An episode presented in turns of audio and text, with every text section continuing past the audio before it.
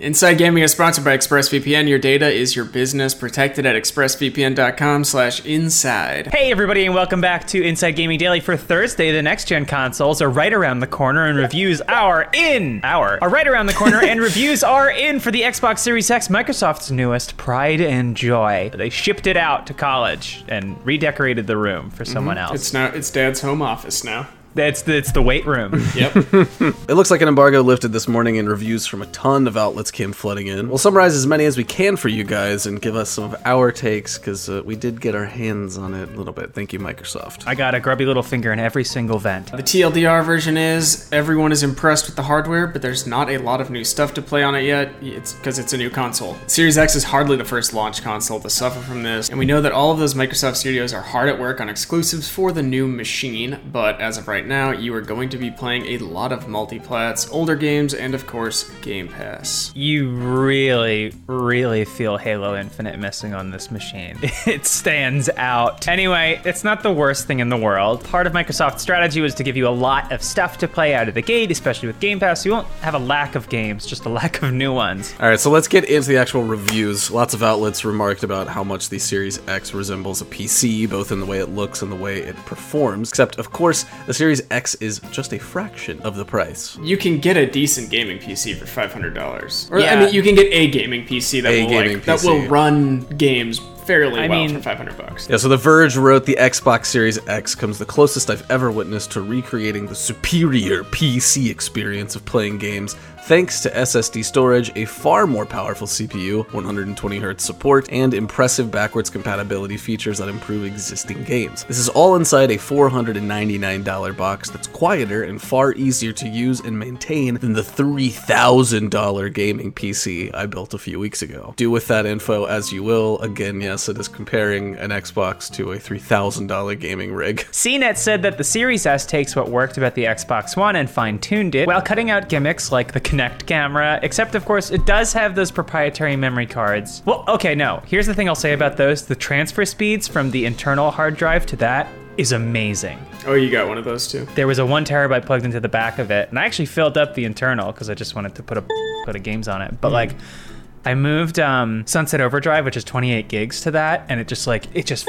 moves. It happens in like less than a minute that it moves that whole game. By now, you know what the console looks like a big black monolith with a vent on top. And speaking of that vent, CNET noted that the vent kicks out a good amount of really hot air. Yeah, that makes sense. They added, I spend a lot of my time with high end gaming PCs, so I know a bit about system heat and exhaust, but I was still surprised. I'd keep a good amount of headroom free above the console if you're going to stand it up vertically. I can't wait for my cat to try to perch and fit his entire body on top of the vertical Xbox. Yes. As for the Series X's user interface, it pretty much is the same as the current Xbox Ones with just some minor tweaks. That is in contrast to the PS5, which sports a completely redesigned interface from the current gen. IGN noted that if you own an Xbox One, navigating the Series X's interface will be instantly familiar. They did note that it feels snappier and more responsive on the new machine, which is what you'd expect. But what about the controller? Hmm?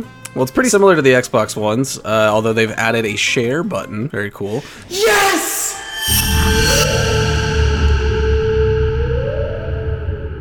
It's a victory for the layperson! A share button, finally. Digital Foundry noted that the new pad is easier to handle for more gamers, feels much better in the hand, and the D pad in particular is vastly improved. As for the performance, reviewers noted that the Series X hits that gold standard of 4K and 60 FPS. Oh, and it's got a little something like uh, a 12.1 teraflops, which on paper means it's twice as powerful as the One X and about 20% better than the PS5. IGN oh my wrote god, that hang on, this is killing me. I do you see this?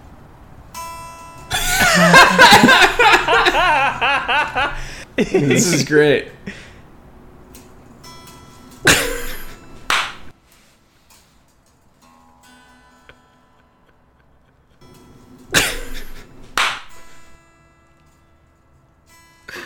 This is really distracting. Come here. Amir, great. make sure to leave all this in. Anyways, IGN wrote, in practice, that means the 4K 60 FPS experiences are positioned to be the new normal. And that boost in frame rate is a very noticeable upgrade from the 4K 30 FPS treatments common on the Xbox One X and the upscaled or checkerboarded 4K 30 that we usually see on the PS4 Pro. Meanwhile, the Series S outputs at 1080p, but as Ars Technica notes, that's good enough for most TVs and it serves as a cheap upgrade path for the next generation. They also noted that as a stopgap or second console purchase, the Series S is very intriguing. We'll talk more about reviews on the Xbox Series X in just a second, but first, hey, let's talk about something that always gets a good review. Staying trimmed down there. This video is brought to you by Manscaped. Today's episode of Inside Gaming Daily is brought to you by Manscaped. Let's start with a little classic nursery rhyme. Mirror, mirror on the wall. What is the best brand for my balls?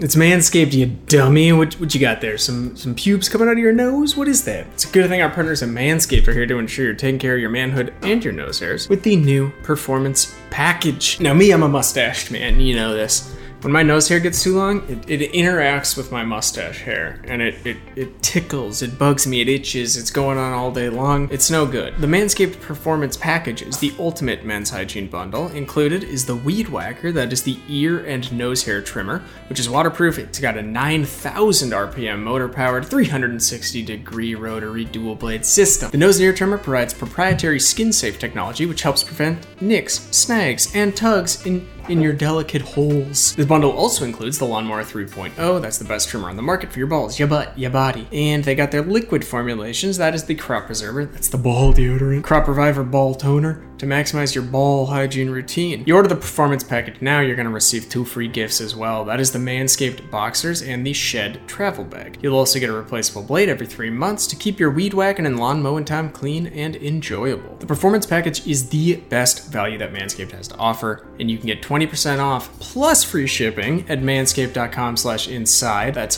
20% off with free shipping at manscaped.com slash inside. What are you waiting for? Go whack your weeds. Go mow your goddamn lawn. Thank you, Manscaped, for making our holes look sexy. Okay, back to the Series X. As many have noticed, load times have vastly improved. We've seen that reported a lot, but The Verge came out with yet another chart comparing load times on the Series X to the Xbox One X. They still feel like slow, which is a testament to just how slow the last gen ones were. Yeah, Red Dead Redemption 2 booted up in 52 seconds on the new machine versus over a minute and a half on the One X. Destiny 2 took 43 seconds on the Series X versus nearly 2 minutes on the One X. Still a while. Yeah, that's impressive from a technical perspective, I guess, like in terms of like quite literally halving. That's a, yeah, that's a lot. 52 seconds on a new machine to boot up. That's not no load times. To their credit, these two games that they mention are like Fair. two of the longest. That's true. I have spent more time in load screens for Red Dead 2 and Destiny 2 than like every other game combined. Like, even on even on PC, Destiny takes a hot minute to boot up. Yeah, it sucks. But overall, The Verge noted that on the new machine, games feel better. Whether that's because of load times, better frame rates, or just the CPU, SSD, and better GPU making things like menus or character changes in games feel instant, a lot of the sluggishness has been removed without developers even having to touch games. Another new feature is Quick Resume, which lets you switch back and forth between games, hibernating a game's save state in the system RAM. This is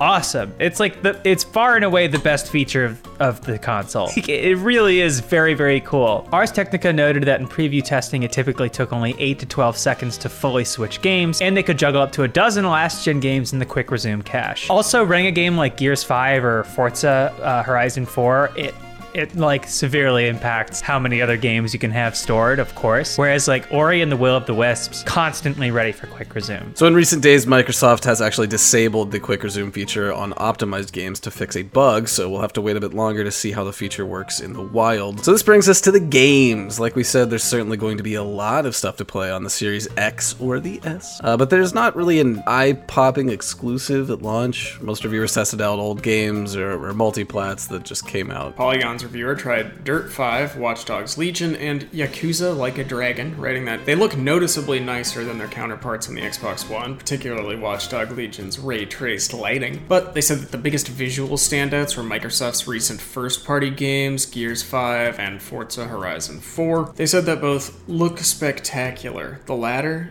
in particular. The killer app for now remains Game Pass. At the end of the day, some reviewers said that a lot of gamers might choose to hold off on buying the new console, though, for now, which I think is a wise choice. I couldn't Yeah. see myself spending $500 on this.